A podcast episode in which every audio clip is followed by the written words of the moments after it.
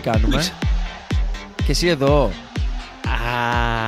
Για άλλο ένα επεισόδιο του Your Football Narrative. Είσαι εδώ. Είσαι εδώ. Είμαι εδώ. Ε, καλησπέρα σας, καλημέρα σας. Ένα μικρόφωνο. Γεια σου Τάκη, γεια σου Άκη. Μπράβο πρόεδρε, θα πω εγώ. Ε, καλημέρα σας, καλησπέρα σας, καλός σας βράδυ, όποια ώρα της μέρας και αν μας ακούτε. Ήθελα να το πω αυτό μετά από λίγο καιρό, να ακουστεί ξανά. Ε, είμαστε ο... Να πούμε ποιοι είμαστε, ναι, είμαι ο Θωμάς και απέναντί μου ηλεκτρονικά έχω τον Πάνο. Γεια σου Πάνο. Γεια σου Θωμά. Ε, και σήμερα θα μιλήσουμε, μας, μας ακούτε που ξεκινάμε έτσι, διαφορετικά από τις άλλες φορές, γιατί θα μιλήσουμε για ένα θέμα ε, λίγο διαφορετικό από τις άλλες φορές. Είναι ένα θέμα το οποίο ε, μας συντρίγκαρε όταν ζητήθηκε από εσάς. Ε, από την, είναι από τα, έχουν ζητηθεί αρκετά θέματα, αλλά αυτό συγκεκριμένα μας συντρίγκαρε γιατί είναι έτσι ωραίο. Έχει και καφενειακές προεκτάσεις, έχει προσωπικά βιώματα, έχει δράμα, έχει κωμωδία, έχει όλα αυτά, έχει γλυφτά, πολλά γλυφτά. Ε, θέλουμε να μιλήσουμε σήμερα για να πιάσουμε ένα θέμα το οποίο θα μας πείτε και εσείς τη γνώμη σας, αλλά εμάς μας φαίνεται πάρα πολύ ενδιαφέρον και έχει να κάνει με την, ε, συγκεκριμένα μια ομάδα από την Αγγλία, τη Manchester City. Ε, είναι η πρώτη που θα πάρουμε σε αυτή τη σειρά, μπορούμε να το κάνουμε και σειρά άμα θέλουμε, θα δούμε. Ε, και είναι το θέμα η Manchester City πριν τη Manchester City, δηλαδή στην πραγματικότητα η Manchester City πριν τους Άραβες, ε, και θέλουμε να πούμε... Να δούμε ποια ήταν η Manchester City, η ομάδα που γνωρίσαμε εμείς στις αρχές παρυφές του εικοστού πρώτου αιώνα, το τέλη της δεκαετίας του ενενήντα, αρχές δύο χιλιάδες, που ξεκινάγαμε να παρακολουθούμε νεανίες τότε το μαγευτικό άθλημα του ποδοσφαίρου. Μία ομάδα στην Αγγλία, όχι μόνο μία, πολλές, τράβηξε την προσοχή μας για άλλους λόγους από το ποδόσφαιρο. Δηλαδή, εκείνη την εποχή, κακά τα ψέματα, δεν θα πούμε ότι κάποιος υποστήριζε τη Manchester City για το ποδόσφαιρο που έπαιζε, την υποστήριζε για άλλους λόγους, γιατί εκείνη την εποχή μεσουρανούσαν στο αγγλικό ποδόσφαιρο ομάδες όπως η United, η Arsenal, ε, ξεκίναγε, είχε ήδη ξεκινήσει με τους, ε, και οδηγούταν προς τους ε, Invincibles. Ε, ε, υπήρχε η μόνιμη απογοήτευση της Liverpool, η οποία το δύο χιλιάδες ένα έκανε το treble. Υπήρχαν άλλες ομάδες οι οποίες ανέβαιναν. Υπήρχε η Newcastle του Bobby Robson λίγο αργότερα, του Kevin Keegan.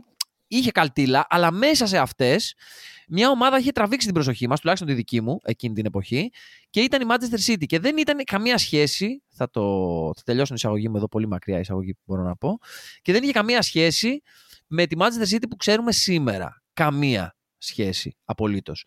Ε, κάποιοι θα λέγανε, μπορεί να πάρουμε αποστάσεις από αυτούς, μπορεί και να μην πάρουμε, ότι η Manchester City τότε δεν ήταν μεγάλη ομάδα.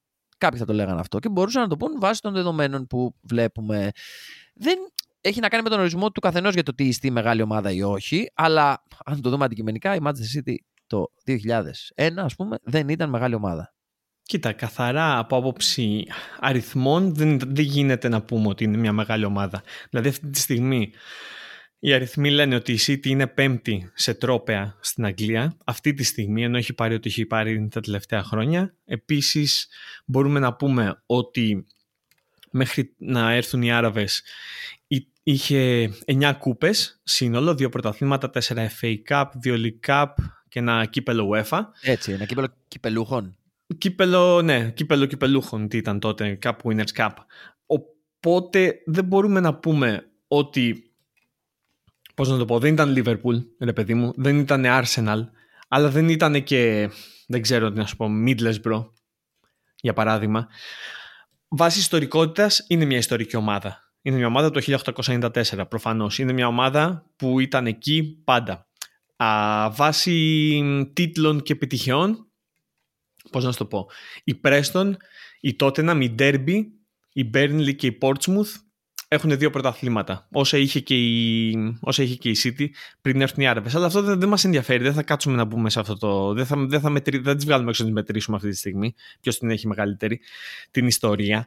Α, αυτή τη στιγμή θα, ήρθαμε εδώ για να μιλήσουμε για το πώς έφτασε σε σημείο η City να πάει από μια ομάδα που ήταν στην τρίτη εθνική ουσιαστικά το χίλια εννιακόσια ενενήντα οκτώ σε μια ομάδα που την θέλανε οι Άραβες και την αγοράσανε και τη φτάσανε στο να είναι μία από τις καλύτερες ομάδες ε, στον κόσμο αυτή τη στιγμή. Να τονίσουμε ότι η City εκείνη την εποχή, τον, μ' αρέσει να ξεκινάς το ενενήντα οκτώ από ένα low point της ε, City της ιστορίας της, ήταν όμως μία, μία από τις ε, ιδρύτριες ομάδες της Premier League το ενενήντα δύο, αν δεν κάνω λάθος. Ήταν η City. Mm-hmm, mm-hmm. Μετά είχε κάποια πάνω κάτω. Ήταν μια ομάδα, όχι ακριβώς σαν Sanser, αλλά ήταν λίγο cult. Δηλαδή, cult με την καλή έννοια. Ε, όσο εγώ τουλάχιστον ξεκίναγα να βλέπω ποδόσφαιρο και θυμάμαι που τα συζητάγαμε τότε. Η Manchester City πάντα, εκείνη η Manchester City, το, η έκδοση μας, ήταν πάρα πολύ συμπαθής. Να τον ξεκαθαρίσουμε αυτό. Γιατί είχε τις ακαδημιούλες, τις έβγαζε παίχτες Άγγλους που είχαν καλτήλο αρρώστιες. Έφερνε βετε, βετεράνους γνωστούς, το οποίο. Στα, στα, στα παιδικά και εφηβικά μας μάτια εκείνη την εποχή, να βλέπεις μια ομάδα που έχει, ξέρω εγώ, τρεις δεκαεννιάχρονους, πέντε δεκαεννιάχρονους και τρεις τριαντατριάχρονους σιτεμένους, ωραίους, έτσι, σιτεμένους με, με, με, με εμπαραστάσεις που τους ξέρεις, ρε παιδί μου, λες, α, αυτό τον ξέρω, τι κάνει αυτό, που πάει αυτός, στη City. Εκείνη την εποχή, να θυμίσουμε ότι δεν υπήρχε ίντερνετ και ένας από τους βασικούς τρόπους ενημέρωσης μικρών και μεγάλων για, τους, ε, για το μαγικό κόσμο των, των ποδοσφαιριστών ήταν το Football Manager. Εκείνη την εποχή λεγόταν Championship Manager ή Premiership Manager, όποιο mm-hmm. θέλετε διαλέχτε την έκδοσή του. Για εμάς τους αγνούς Championship Managerάκηδες, πριν γίνει Football Manager αργότερα με, την, ε, ε, με, το, με το σπάσιμο της ε, Championship Manager και, και της ΕΓΚΑ κτλ. Αυτό είναι άλλο θέμα, άλλο podcast, άλλη φορά. ε, Ό,τι μαθαίναμε, το μαθαίναμε από εκεί. Ρε παιδί μου, ε, διάβαζες στις εφημερίδες, γιατί εφημερίδες διαβάζαμε τότε. Διάβαζες τα περιοδικά, το τετρακόσια σαράντα δύο που είχε έρθει και η ελληνική έκδοση στην Ελλάδα και ήταν από τα πιο eye-opening ε, γεγονότα για μένα, ας πούμε, στο ποδόσφαιρο εκείνη την εποχή. Και είχε το, το section του, α, εδώ ξέρω εγώ, ο Steve McManaman, ο κάτοχος, ξέρω εγώ, του πφ, αυτού και εκείνου. Πήγε στη Manchester City. Α, εδώ ξέρω εγώ, παλιός θρύλος, ξέρω εγώ, Kevin Keegan έλαβε τη Manchester City. Α. Και ήτανε όχι στον αφρό, αλλά φτάνανε νέα τη City στα μάτια μας, μέχρι που άνοιγε στο manager και κοίταγες να δεις τι έχει αυτή η City. Και έβλεπες αυτούς τους πιτσιρικάδες. Πω, τι ωραία manager τότε με, με, με, με, με τη μικρή City. Αλλά πριν φτάσουμε εκεί, που είναι καλά ωραία χρόνια, θα πάμε, όπως μ' άρεσε πως το έθεσες, πιο πριν. ενενήντα οκτώ. Έστω ότι παίρνουμε τυχαία ή μοιραία τη χρονιά αυτή, στην οποία η City βρίσκεται σε ένα low point της, βρίσκεται στην τρίτη κατηγορία όπως είπες. Παρότι είναι μια ιδρύτρια ομάδα, η ομάδα της Premier League, δεν πήγε πολύ καλά αυτό στην αρχή. Είχαμε λίγο ασανσέρ, λίγο πάνω, λίγο κάτω. Έγινε και ε, ας γυρίσουμε λίγο το χρόνο πίσω. χίλια εννιακόσια ενενήντα οκτώ. Σ' ακούω. Κοίτα, να πούμε πρώτα απ' όλα ότι εμείς δεν το έχουμε δει αυτό, έτσι. Δηλαδή, όχι. Και έχουμε πει ότι ό,τι, ό,τι δεν βλέπουμε, όχι, δεν μιλάμε για αυτό. Οπότε θα κάτσουμε να σας μιλήσουμε για την πετυχημένη ομάδα της City στα τέλη του εξήντα και στις αρχές του εβδομήντα, γιατί δεν ξέρω καν ονόματα παιχτών. Οπότε δεν θα κάτσουμε να το παίξουμε ξερόλες, δεν ξέρουμε. Από εκεί πέρα, το ενενήντα οκτώ έπεσε στην τρίτη κατηγορία, το οποίο εγώ για παράδειγμα δεν το θυμόμουν. Μετά μπήκε έναν προπονητή, ο οποίος είναι μύθος προφανώς αυτή τη στιγμή στη Manchester City, ο οποίος την ανέβασε τρένο. Δύο κατηγορίες, ανέβηκε στην, α, στην πρώτη κατηγορία και με το που ανέβηκε ξανά έπεσε, γιατί δεν μπορούσε να αντέξει προφανώς. Κοίτα, είναι μια ομάδα που ξεκινάς από την τρίτη κατηγορία. Ανεβαίνεις μία, ανεβαίνεις δύο. Στην Premier το επίπεδο είναι τελείως διαφορετικό. Όταν ανεβαίνεις στην Premier για να μείνεις δεν είναι εύκολο και το καταλαβαίνω. Έπεσε, έπεσε και εκείνη τη στιγμή enter Kevin Keegan. Να τονίσουμε ότι μιλάμε για την Premier και την Championship League Division ένα εκείνης της εποχής. Μπορεί στο μυαλό μας να έχουμε την Premier σήμερα ως ένα πρωτάθλημα, στο οποίο από τις είκοσι δύο ομάδες οι δεκαεπτά παίζουν μπάλα και οι υπόλοιπες, ξέρω εγώ, τρεις παίζουν καλή άμυνα και υπάρχει μία κακή. Τότε δεν ήταν ακριβώς έτσι τα πράγματα. Τότε ήταν πολύ πιο cult και πολύ πιο άγριο το αγγλικό ποδόσφαιρο. Ναι, μεν υπήρχε η Arsenal και η United που παίζανε το ποδόσφαιρο και κάνανε και να, ναι, αλλά από ένα σημείο και μετά και κάτω. Ε, οι ομάδες δεν ήταν. Yeah. Όχι, το επίπεδο δεν ήταν. Δηλαδή, η Tottenham, η Everton, η Aston Villa, η. Ξέρω εγώ, ποια να πω. Η Wolves δεν υπήρχε, για παράδειγμα, στη, στην πρώτη κατηγορία. η, η West Ham. Δεν ήταν ομάδες που τις βλέπεις και, ξέρω εγώ, ρίχνουν τριάρες στην Ευρώπη. Δεν, το, το αγγλικό ποδόσφαιρο ήταν στα κάτω του, δεν ήταν στα πάνω του εκείνη τη στιγμή. Τώρα αυτή τη στιγμή είναι στα πάνω του. Μάζευε λεφτά. Ναι, ναι, ναι, ανέβαινε, ανέβαινε. Αλλά εκεί ήταν Ιταλία, η φάση ήταν Ιταλία εκείνη τη στιγμή. Δεν ήταν, δεν ήταν Αγγλία καθόλου. Οπότε εκείνη η Manchester City τι ήταν δηλαδή. Τι, για μένα τι ήταν εκείνη η Manchester City. Ήταν η δεύτερη ομάδα του Manchester, εννοώντας ότι η δεύτερη, η δεύτερη που είδα εγώ, γιατί την United την έβλεπες στο Champions League, την έβλεπες από εδώ, την έβλεπες από εκεί, ήταν η United, η μισή, ο μισός κόσμος ήταν United, έβλεπες τα Derby. Εκείνη τη στιγμή η City δεν ήταν τόσο, αν και ισχύει ότι στο Manchester, α, μέσα στο Manchester μπορεί οι περισσότεροι να είναι City. Και ήταν ένας από τους λόγους που οι Άραβες μπήκανε στη City, δεν θα επικεντρωθούμε σε αυτό, θα πάμε μετά. Και είναι ένας από τους λόγους που η City ανέβηκε από την τρίτη κατηγορία στην πρώτη κατηγορία, γιατί είχε ένα μέσο όρο τριάντα χιλιάδες α, εισιτήριων. Ε, οπότε, ναι, μιλάμε για μια ομάδα η οποία είναι ιστορική, μιλάμε για μια ομάδα που είχε μια βάση οπαδών και αυτή η ομάδα απλά το μόνο που χρειαζόταν εκείνη τη στιγμή ήταν σταθερότητα. Τη βρήκε βρετανικά της σταθερότητας στο πρόσωπο. Μόνο έτσι θα μπορούσε. Ε, εκείνη την εποχή ήταν. Ε, μιλάμε για την εποχή που. Το, το άμα κλείσω τα μάτια μου και θυμηθώ τέλη δεκαετίας ενενήντα, αρχές δεκαετίας δύο χιλιάδες, δεν θυμάμαι ποια χρονιά είναι. Η ομάδα που μου έρχεται περισσότερο στο μυαλό είναι η Ipswich Town, η οποία με, με μεγάλο Kevin Phillips μπροστά ανεβαίνει σε ιστορικά μάτς. Τώρα ξέρω εγώ, χαμός στη Β' και εκεί θυμάμαι κάπου να διαβάζω το όνομα της Manchester City πρώτη φορά. Αν και στα ραντάρ μου ήρθε ακριβώς όταν έγινε αυτή η Βρετανική Επανάσταση την οποία, στην οποία αναφέρεσαι, και μιλάμε για την εποχή, μπορούμε να το πούμε, ε, Kevin Keegan, ο οποίος ανέλαβε την City το δύο χιλιάδες ένα. Αν το δεν δύο χιλιάδες ένα, στη δεύτερη κατηγορία. Θρύλος της Liverpool να πούμε ο, ο Kevin Keegan, και έφερε, το τονίζω αυτό γιατί θα μας χρειαστεί αργότερα, έφερε έναν παίχτη στην ομάδα ο οποίος θα βοηθούσε και θα γίνει, δεν θα γίνει θρύλος, αλλά τουλάχιστον θα γίνει ο συνεχιστής του μετά, το Stuart Pierce. Ο οποίος ήταν θρύλος της Mm, Nottingham Forest. Nottingham Forest, ισχύει. Η οποία είναι άλλη μια ομάδα, ας πούμε, σε παράδειγμα, μπορεί να πεις: κοιτάς την Nottingham Forest τώρα και λες, είναι μεγάλη ομάδα η Nottingham Forest. Όχι, αλλά η Nottingham Forest έχει πάρει δύο ευρωπαϊκά. Ακριβώς. Βέβαια, πόσους τίτλους έχει πάρει γενικά. Να σου πω την αλήθεια, δεν πρέπει να είναι τόσο πολύ. Δηλαδή, τι, τι, τι πήρε τότε με τον Κλαφ, ε, δύο ευρωπαϊκά. Ένα πρωτάθλημα, νομίζω, και ένα πρωτάθλημα. Δύο ευρωπαϊκά. Ε. Αν okay. δεν κάνω λάθος. Α, αλλά είπαμε, δεν είμαστε εδώ για να τις μετρήσουμε. Α, είμαστε εδώ για να πούμε τα facts. Και ποια είναι τα facts? Ότι εκείνη τη στιγμή για να βρει σταθερότητα η Manchester City και οποιαδήποτε αγγλική ομάδα εκείνη τη στιγμή να βρει σταθερότητα ήθελε Βρετανό προπονητή. Τι γίνεται τώρα? Ε, το κοίταξα γιατί είναι απορία μου, αλλά άμα το βάλεις στο... και το σκεφτείς, σου φαίνεται πολύ λογικό. Η City πριν τον Sven-Göran Eriksson το δύο χιλιάδες επτά, θα μιλήσουμε αργότερα. Θα φτάσουμε εκεί. Συναβάτερα. Δεν είχε μη Βρετανό προπονητή. Και είναι και πολύ λογικό. Δηλαδή, πολλές ομάδες δεν είχαν. Δηλαδή, εκείνη τη στιγμή φαντα... φάνταζε εξωτικό στο μάτι μας, στους απ' έξω, για αυτούς πιστεύω ότι όχι. Ότι, ας πούμε, για παράδειγμα, ότι ο Άλεξ Ferguson ήταν στη Manchester United. Δεν σου φαινόταν, αλλά είναι Βρετανός. Στην τελική είναι Βρετανός. Είναι Σκοτσέζος, αλλά στην τελική είναι Βρετανός. Άμα το πάρεις πίσω, οπότε. Εκεί από τον Wenger, νομίζω, και έχουμε μιλήσει και σε podcast για τον Wenger, αυτός έκανε την επανάσταση και εκεί ξεκίνησαν σιγά σιγά οι μεγάλες ομάδες να φέρουν προπονητές. Αλλά εννοώ οι μεγάλες, εννοώ αυτές που είχαν λεφτά, αυτές που ήταν στο Champions League, αυτές οι ομάδες. Μετά για να πας στις, στις από κάτω και να δεις ξένο προπονητή δεν ήταν τόσο εύκολο. Οπότε χρειαζόταν τη σταθερότητα μέσω της βρετανικότητας. Και αυτό ουσιαστικά πρόσφερε ο Kevin Keegan.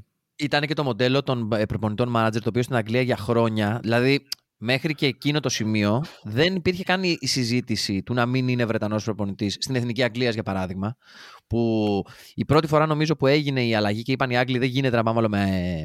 Ήταν ο Sven-Göran Eriksson συγκεκριμένα, ακριβώς, ο οποίος ανέλαβε. Και εφόσον είχε αρχίσει να αλλάζει το ρεύμα και να λένε όλοι οι προπονητές, οι ποδοσφαιράνθρωποι στην Αγγλία, μήπως να φέρουμε κάτι απ' έξω, όμως να αλλάξουμε. Το οποίο ξεκινάει πράγματι με το Wenger που τους φέρνει καινούριους μεθόδους και τα χάνουνε στην πραγματικότητα. Η μέθηση, αγαπημένη μέθηση Άγγλοι ποδοσφαιριστές. Ε, και ξεκινάει με τον Wenger και ουσιαστικά παγιώνεται με τον Μουρίνιο το τέσσερα που πηγαίνει στην Chelsea. Και από εκεί ξεκινάει. Δηλαδή μέχρι το δύο χιλιάδες οκτώ, ας πούμε, δέκα. Οι προπονητές στην Αγγλία κάθε χρονιά ήταν, ξέρω εγώ, ενενήντα τοις εκατό Βρετανοί, δέκα τοις εκατό ξένος και αν. Mm-hmm. Και αν. Και πλέον έχουμε φτάσει σε ένα σημείο που και αν υπάρχει ένας, δύο, τρεις Άγγλοι, Βρετανοί προπονητές στην ε, Premier League, και David Moyes, μιλάω για σένα, είναι, είσαι ένα θέμα το οποίο θα κάνουμε στο μέλλον, γιατί και εκείνη την εποχή με σουρανούσες με την ε, τιμιότατη Everton που είχε φτιάξει. Mm-hmm. ε, αλλά ήταν το μοντέλο του, του, του, του προπονητή manager, το οποίο στην Αγγλία είχαν και μαγιά τους, εγώ το πάω, πρώην παίχτες, οι μεγάλοι παίχτες, δηλαδή και ο Keegan ήταν μεγάλος παίχτης, ο Pierce καλός παίχτης, αλλά γενικά ο προπονητής manager που θα πάρει, ξέρει πώς δουλεύουν οι ομάδες στην Αγγλία, θα το πάρει πάνω του, θα κάνει μεταγραφές, θα μιλήσει από εδώ, θα μιλήσει από εκεί, θα το οργανώσει και θα φτιάξει την ομάδα βρετανικά, όπως είπες, και μορφές σαν τον Kevin Keegan υπάρχουν σε όλες τις, τις ομάδες, τις, ε, τουλάχιστον τις μεγάλες ή τις μεσαίες προς μεγάλες, στο πάνω επίπεδο. έχει την καλτήλα του και την αγάπη του και έχει την αγάπη του γιατί πάνω κάτω λειτουργούν επειδή με τον ίδιο τρόπο. Παίζουν ένα συγκεκριμένο τρόπο παιχνιδιού του ποδόσφαιρο μέχρι εκείνη την εποχή. Θες να το πεις τέσσερα τέσσερα δύο, θες να το πεις τέσσερα τέσσερα δύο, πες το όπως θες. Αλλά παίζουν πράγματι ένα συγκεκριμένο τέτοιο και ανάλογα τι παίχτης ήταν ο καθένας. Έχει και την ψυχή του η ομάδα. Δηλαδή ο Stuart Pierce που ήταν ένας πιο σκληρός αμυντικός, ας πούμε, βλέπουμε ότι οι ομάδες του ήταν λίγο πιο. Ή ο Steve Bruce, για παράδειγμα. Δεν ήταν τόσο σκληρός, αλλά ήταν σκληρός νομίζω. Ε, που βλέπ, που τους βλέπεις ότι οι ομάδες του πήραν αυτά τα χαρακτηριστικά. Ο Kevin Keegan έφτιαχνε ομάδες λίγο πιο ωραίες δελικάτες, αν είχε έτσι τα συστατικά. Και η City ήταν πράγματι ένα ωραίο προτζεκτάκι εκείνη την εποχή. Εγώ δηλαδή τότε την είχα ακολουθήσει και με είχε ψήσει πάρα πολύ και γιατί είχε ε, προπονητή τέτοιας μορφής, αλλά και γιατί είχε, έπαιρνε παίχτες αρρώστιες. Αυτό, το... αυτό ήταν το θέμα, ότι ήταν Βρετανός προπονητής, δηλαδή Βρετανίλα, σου είχαζε πολύ Βρετανίλα, ότι οκ, okay, εδώ θα παίξουμε με τον Steven τον Ireland, ξέρω εγώ, και τον, τον Richard τον Dunne, αλλά δεν ήταν μόνο αυτό, πειραματίστηκε λίγο, πήγε ένα βήμα παραπάνω, σου φέρε έναν Ανελκά και λες τι κάνει ο Ανελκά και έναν Σμάιχελ, έναν, α, πώς τον λέγαν, τον Φοέ, ο οποίος ήταν ο πρώτος νομίζω τραγικός θανάτος παίχτη που έχουμε δει. Εκείνη τη στιγμή άρχιζε και έφτιαχνε αυτό που ήταν να γίνει City και έμεινε αυτό για πολλά χρόνια, ακόμα και στα πρώτα χρόνια των, των Αράβων. Ήταν το ότι ήταν μια μίξη από παλέμαχους, βλέπε, Ανελκά, Σμάιχελ, ο Ανελκά δεν ήταν παλέμαχος τότε. Ε? Ο Ανελκά δεν ήταν παλέμαχος τότε. σε παρακαλώ, δεν, σε παρακαλώ δεν πάρα πολύ. Δεν ήταν παλέμαχος. Ήταν παλέμαχος στην ψυχή, ναι, αλλά δεν ήταν παλέμαχος. Δεν λέω, δεν λέω πάντα με. Δεν εννοώ με τα χρόνια. Παλέμαχος εννοώ, ξέρεις. Παλέμαχος. Τι πώς είναι, πώς λέμε τώρα αυτή τη στιγμή ο Λουκάκου είναι παλέμαχος, ότι πώς είναι παλέμαχος. Να κάνουμε. Σίμαν, Ρόμπι Φάουλερ. Είχε αυτούς λοιπόν τους παλέμαχους, οι οποίοι μπορεί να, θα μπορούσε να ήταν Βρετανοί, θα μπορούσε να ήταν κάτι άλλο. Είχε μετά μία πολύ καλή ακαδημία σε σχέση με τις υπόλοιπες αγγλικές που άμα σκεφτείς εκτός από τη Southampton τα τελευταία χρόνια πριν, τώρα τη Chelsea, αλλά μιλάω, πάμε λίγο πιο πριν, δεν μου έρχεται κάποια πολύ καλή ακαδημία. Είχε μια ακαδημία η οποία έβγαζε παίχτες σαν τον, πώς λένε, τον Sean Wright ο Phillips, Bradley Wright Phillips, τα σέβεστε, Steven Ireland, Joe Hart, Nedu Monuoha, Mika Richards, τι άμα πούμε εκεί, ξεφτύλει, Joe Barton.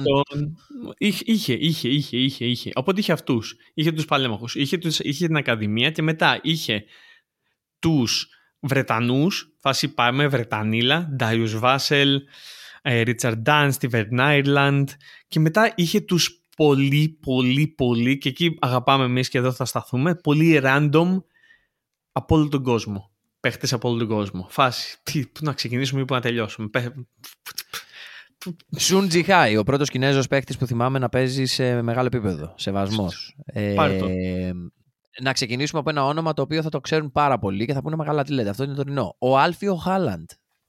Άλφιο Χάλαντ. Ναι, πάμε πίσω. Αυτό ήταν στην αρχή. Εκεί στην που... αρχή. Βρετανοθρεμένος βέβαια, αλλά Νορβηγός. Έτσι όπως και να το κάνουμε. Mm-hmm. Ο πατέρας ε... του Έρλινγκ Χάλαντ, για όσους το ξέρουν.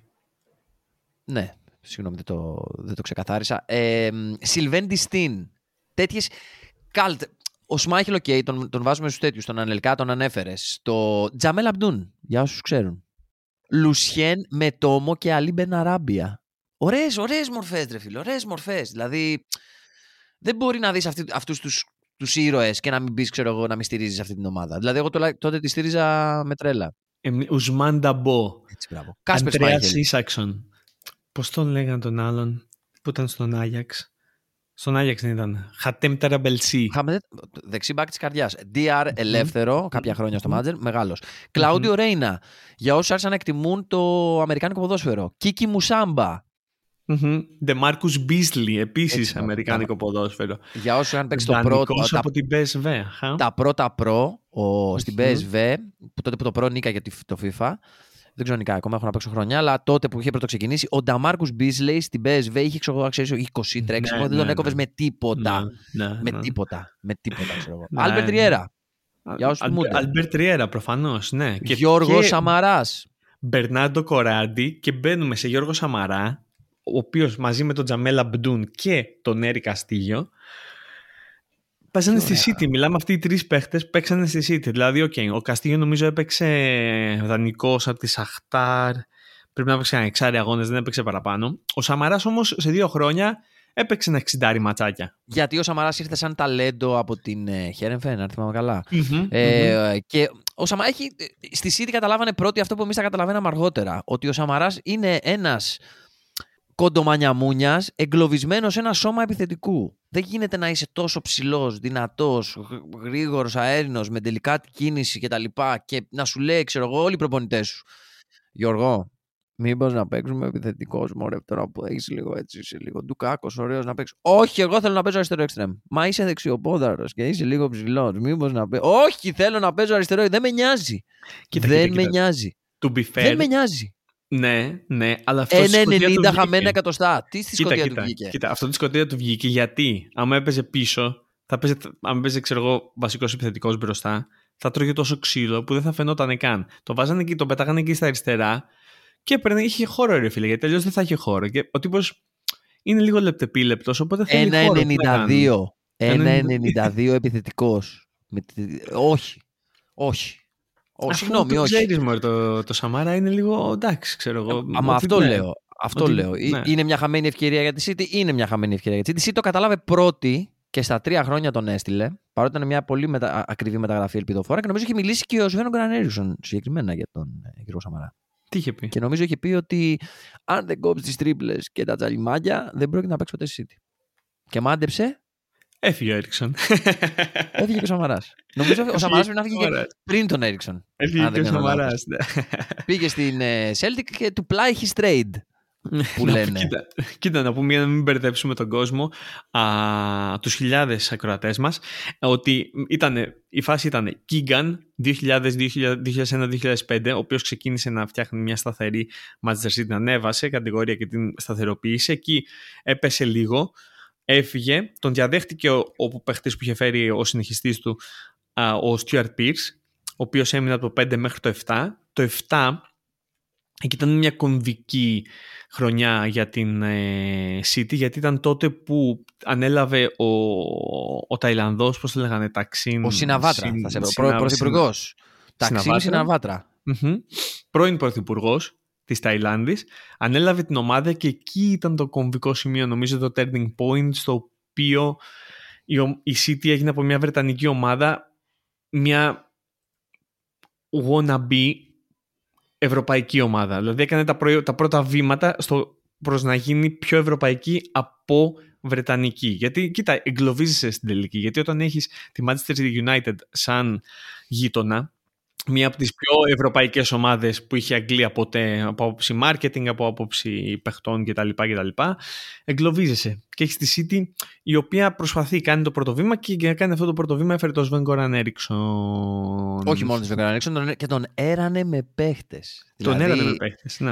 Εκεί είχε κάνει, γίνει, στα, στα μάτια μας η City, γύρω, wow, mm-hmm. τι γίνεται εδώ, ξέρω εγώ. Γιατί πάει και φέρνει μέσα σε ένα καλοκαίρι, νομίζω, ε, Πετρόφ, Μάρτιν Πετρόφ, Τζέλσον Φερνάντες. Βαλερί Μποζίνοφ, Ελάνο, Ζεοβάνι. Ναι. Ωραία, ωραία mm-hmm. πράγματα. Mm-hmm. Ε, Χαβιέρ Γκαρίδο, για όσους ε, μίστες θυμούνται, και τον άφησα τελευταίο, αν και σημαντικότητα πρέπει να είναι πρώτος. Μια, εκεί είδε η City ότι κάτι παίζει πρόβλημα με τους επιθετικούς, κάτι πρέπει να κάνουμε και πήρε Βαλερί Μποζίνοφ, τον είπαμε. Τον Ελάνο και τον Ζεοβάνι θα τους αφήσω πιο πίσω γιατί ήταν δεκάρο εξτρεμό mm-hmm. απατεώνες. Φελίπε Καϊσέδο, Μπεντζανί, έρανε με επιθετικούς τον Sven-Göran. Τον έρανε με επιθετικούς. Κοίτα, όλοι, αυτοί ε... μαζί, όλοι αυτοί μαζί, ξέρω, δεκαπέντε γκολ δεν βάλανε, νομίζω.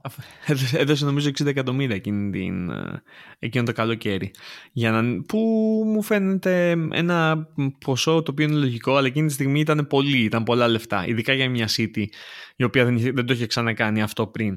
Όχι, αλλά ήταν εποχή που μπαίνανε λεφτά. Δηλαδή η Chelsea το είχε ήδη κάνει δύο τρία χρόνια. Εκείνη mm-hmm. την εποχή στη City, να, να τονίσω, ότι έπαιζε και ο Βέντρανο Τσόρλουκα.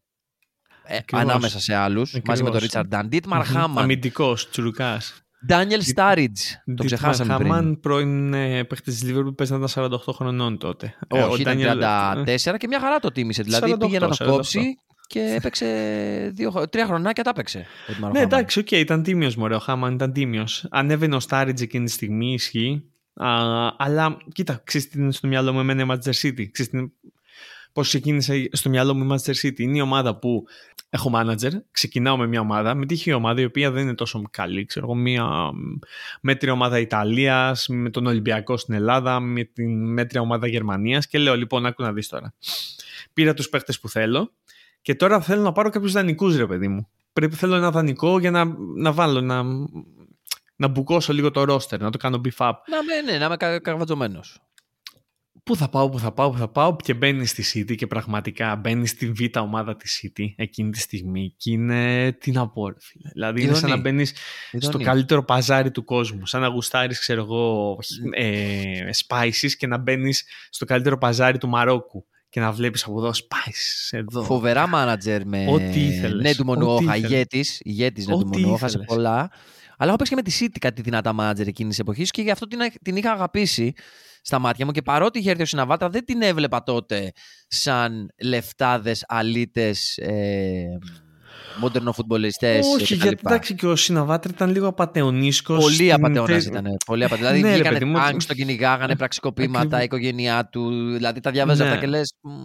Κοίτα, η City, οι οπαδοί της City ενθουσιάστηκαν εκείνη τη στιγμή, ειδικά εκείνο το καλοκαίρι που έφερε τους πάντες και τα πάντα. Μετά κατέληξαν να τον κράζουν και νομίζω ότι για μένα είναι πάρα πολύ τυχεροί που οι Άραβες εκείνη τη στιγμή είδαν το potential το καλοκαίρι του δύο χιλιάδες οκτώ και νομίζω ήταν και γνωστοί με τον, με τον Ταϊλάνδο και είδαν το potential αυτής της ομάδας και μπήκανε, γιατί μετά μιλάμε για μια potential καταστροφή. Δηλαδή πήγαινε, πήγαινε πολύ χαμηλά. Δηλαδή μιλάμε για μια ομάδα που έχανε οκτώ ένα από την Middlesbrough στο πρωτάθλημα. Μιλάμε για μια ομάδα την οποία κράζαν τον Sven-Göran Eriksson.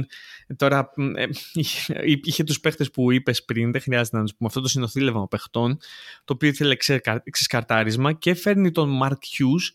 Αγαπημένη μορφή στο βρετανικό ποδόσφαιρο, Mark Hughes. Αγαπημένη θρύλος της Manchester United, ο οποίος, ναι, έκανε καλή δουλειά πριν, ξέρω εγώ, στην Blackburn και νομίζω στην Εθνική Ουαλίας, άμα δεν κάνω λάθος.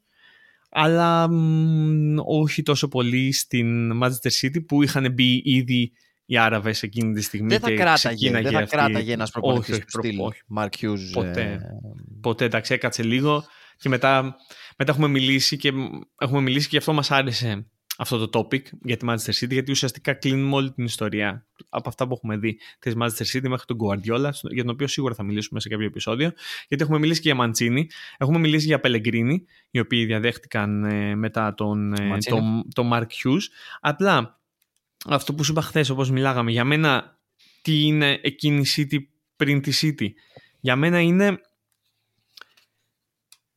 σαν τον Jesper Grönker και τον γκολ που έβαλε στο τελευταίο μάτς εκείνου του πρωταθλήματος για να βγάλει την Chelsea στο Champions League και να την πάρει μετά ο Αμπράμοβιτς. Οπότε για μένα, άμα δεν υπήρχε ένας Kevin Keegan, άμα δεν υπήρχε ένας Stuart Pierce, δεν βάζω τον Sven-Göran Eriksson προφανώς, αυτή, η City δεν θα ήταν αυτή που βλέπουμε αυτή τη στιγμή. Δεν ξέρω που θα ήταν. Όχι, αλλά ξέρεις κάτι, ο Eriksson την έβγαλε, την είχε βγάλει Ευρώπη τη χρονιά που... Νομίζω με fair play όμως. Ναι, αλλά... να δω τι θέση είχε βγει. ογδόη, κάτι τέτοιο είχε βγει, αλλά είχε βγει Europa. Europa, Europa αν δεν κάνω λάθος. Ένατη είχε βγει. Ένατη.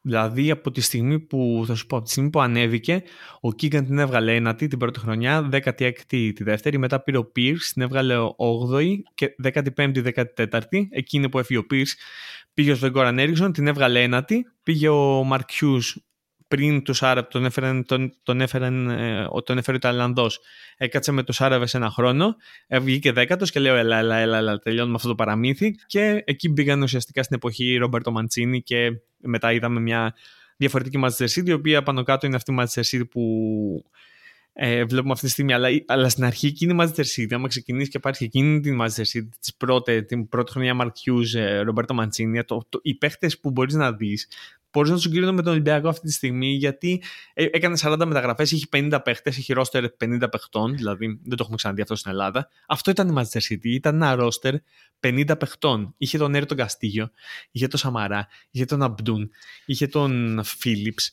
είχε δηλαδή παίχτες τελείως διαφορετικούς. Δηλαδή, εστιάζω στους επιθετικούς, εστιάζω στους επιθετικούς συγκεκριμένα, γιατί μιλάμε για μια ομάδα που την ίδια χρονιά είχε στην επίθεση, για παράδειγμα, τον Εμίλ Μπενζά. Το επτά οκτώ. Mm-hmm.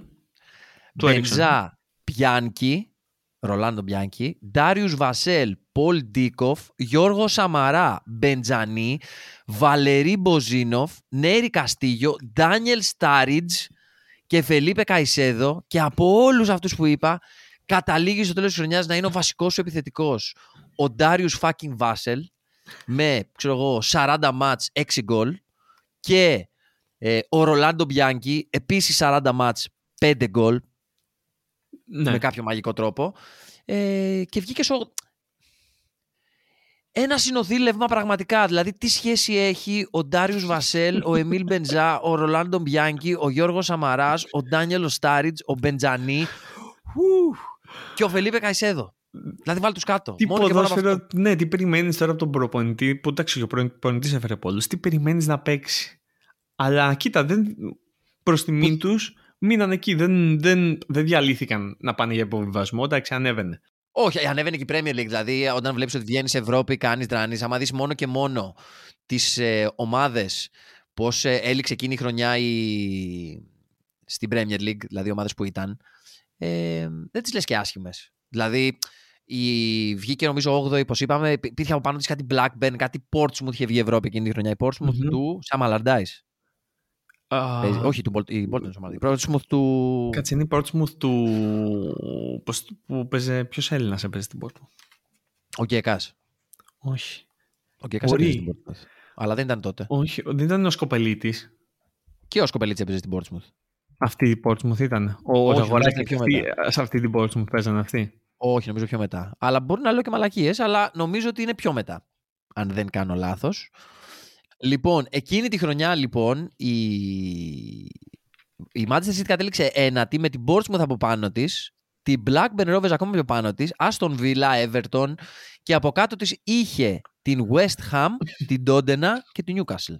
Δηλαδή... Ναι, άμα δεις, άμα δεις αυτό, το, αυτό το, το table τώρα αυτή τη στιγμή θα πεις...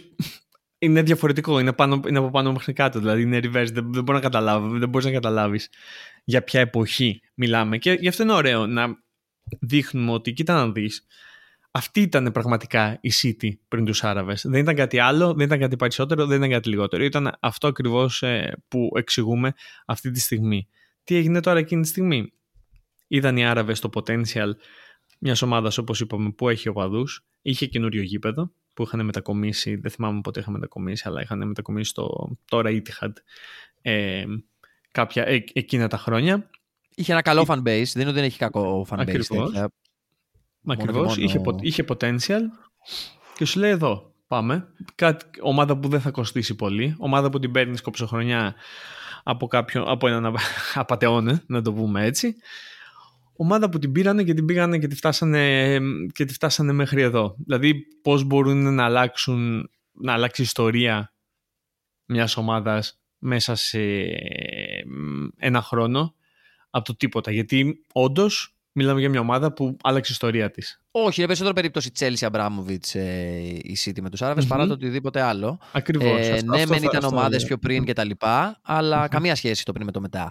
Ε, να τολμήσω να πω εγώ προσωπικά, μπορεί να στενοχωρήσω τους φίλους City οτιδήποτε, αλλά ότι εγώ προτιμώ την παλιά City. Γιατί είμαι γραφικός, γιατί είμαι ρομαντικός, θες να το πεις, περίεργος λάτρης μπάλας, πες το πώς θες. Μου λείπει εκείνη η City. Δηλαδή εκείνη η ωραία City άρρωστη που ξεκίναγε στο manager και βλέγες, ξέρεις κάτι. Ένα μάντζερ με City το έχω, ξέρω εγώ. Θα παίξω ένα καλό μάντζερ με City. Και ξεκίναγες με τους πιτσιρικάδες, να την κάνεις όλη η Αγγλική, να χτίσεις το backbone της Εθνικής Αγγλίας, να κάνεις, να ράνεις. Χωρίς να έχεις, ρε παιδί μου, άπειρα λεφτά, να κάνεις. Ήταν α- αλλιώς. Ε, εμένα μου λείπει εκείνη η City. Δηλαδή, υποθέτω στους περισσότερους φιλάθλους της ε, δεν λείπει, αλλά εμένα, σαν ουδέτερο ε, υποκειμενικότατο, γιατί έχω την υποκειμενική, υποκειμενική μου άποψη, mm-hmm. ε, οπαδό, ε, μου λείπει εκείνη η City. Το ομολογώ. Το βλέπω. Λοιπόν, ας κλείσουμε. Ήρθε η ώρα. Ήρθε η ώρα. Έτσι, μπράβο. Ήμασταν ε, ο Θωμάς Κατσικαρέλης και ο Πάνος Κωστόπουλος. Ευχαριστούμε τη City ε, για την εμφάνισή της σε αυτή την εκπομπή. Ευχαριστούμε για τις επιλογές που πάρθηκαν στην ιστορία της να μας οδηγήσουν εδώ ε, και ελπίζουμε σε ακόμα καλύτερο μέλλον. Mm-hmm. Άντε, τα λέμε. Για χαραντάν. Φιλάκια.